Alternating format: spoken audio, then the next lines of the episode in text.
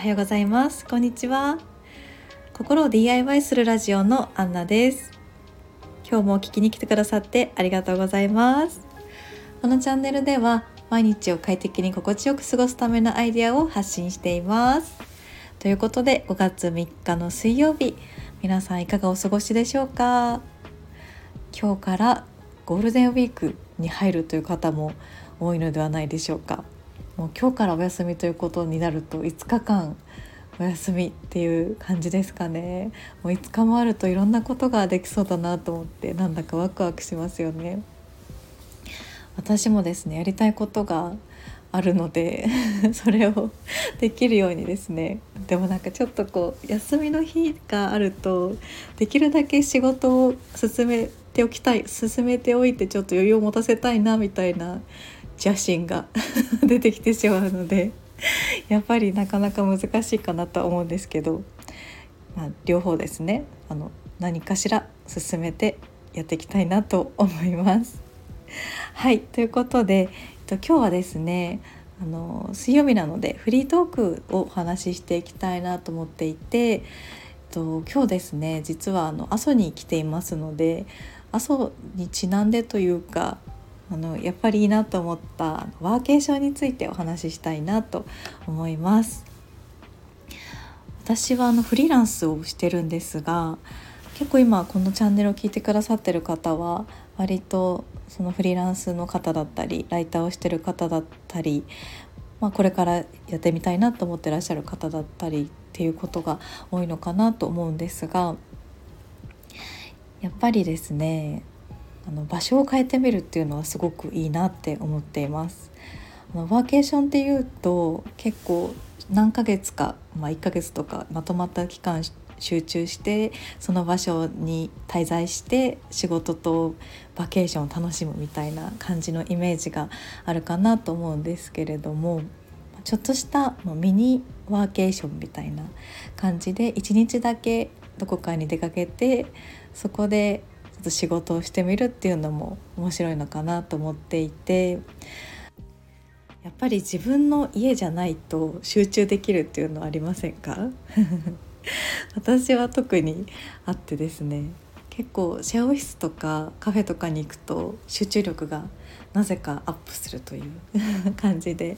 多分ですね家にいるといろんなものがやっぱり自分の使いたいものが近くそばにあるっていうのがやっぱり集中力を邪魔してるのかなって思っていてなんか目の目に入るとどうしても気になってしまうのでできるだけ物を持たずに違う場所に行って仕事をするとすごく集中力が増すっていう感じがします。なのでワーケーションとかに来てあの周りが周りがこう自分のものじゃないところに行くことでもう仕事しか集中するものがないっていう風にすると結構、うん、ずっと集中する時間が作れて楽しく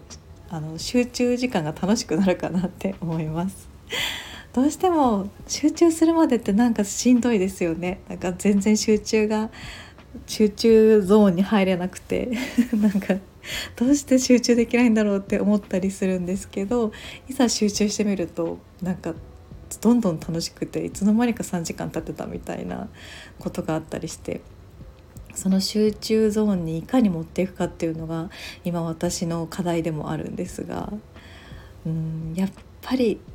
早く集中するためには周りに何も置かない特にスマホとかをですねちょっと封印した方がいいのかなっていう風な感じはします。あのタイムロックロッキングコンテナでしたっけ？あの時間が来るまで開かないスマホを入れて時間が来るまで開かないようなコンテナがコンテナとかケースみたいのがあるんですよね。結構私それを一時期使ってた時期があって 使っていた時期があってあの例えば3時間はスマホが見れないっていう状態になるんですよね。でそうすると結構その3時間過ぎたあと最初の頃はあまだ全然過ぎてないって思いながらなんですけど3時間過ぎてしばらく経ってから気が付くみたいなぐらい集中できるのでやっぱりそのスマホをどうやって封印するかが 集中力につながってくるのかなって思ったりします。うん便利な反面ですね。ちょっとそういうところはあるかなって思います。あのワーケーションの話からちょっと集中力の話になってしまってるんですがちょっと集中力でもう一つですね。私が実践していいなって思ってることがあってあの iPhone を私使ってるんですが通知をですね iPhone の通知を時間帯の要約通知っていうのにしています結構集中モードとかを使ってる方も多いのかなと思うんですがもちろん私も集中モードも使ってる使っていてそれでもやっぱり定期的に通知は見ておきたいなっていう時にあ集中モードでも通知なしにしてるんですよね。ただそれで時間要約通知っていうのにしていてえっと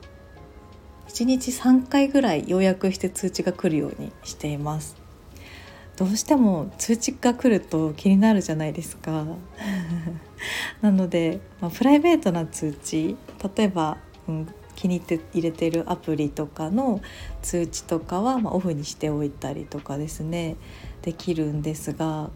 結構あの会社関連というか仕事関連の通知とかって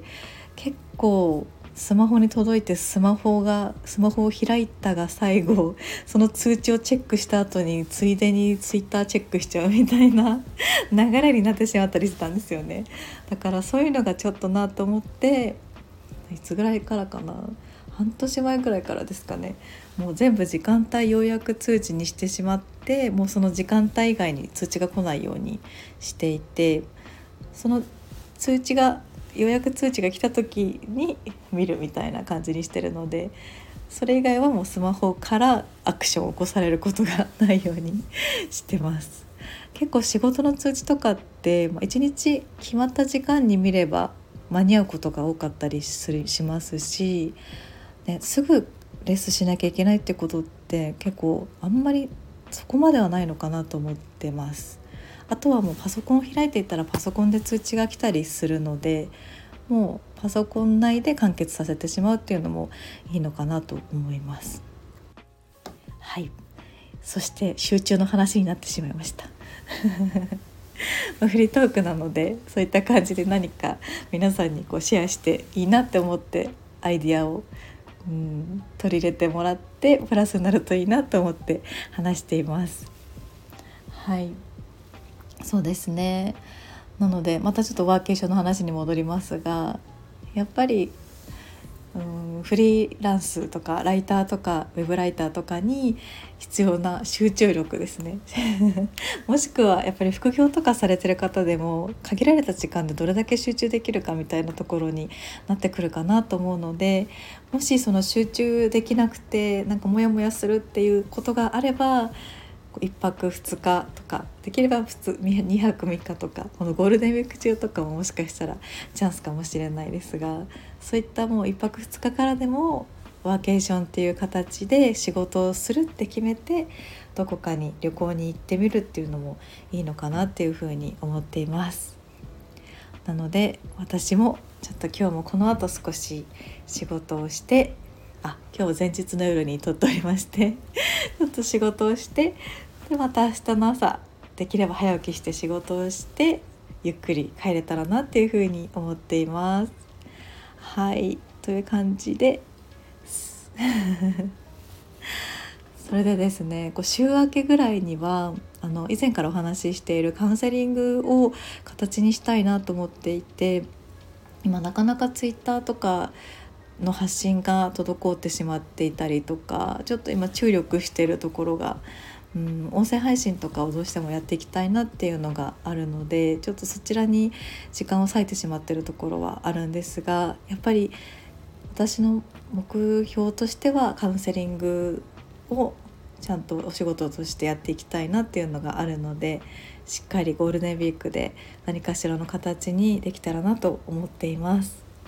はいということであのゴールデンウィーク中もできるだけほぼ毎日更新をしていけたらと思ってますので是非また聞きに来てくださってくださったら嬉しいです。はいということで今日も聞いてくださってありがとうございました。えっと、明日はですね、えっと、マインドのことをお話ししたいと思います。ぜひまた聞きに来てください。では今日も良い一日をいってらっしゃい。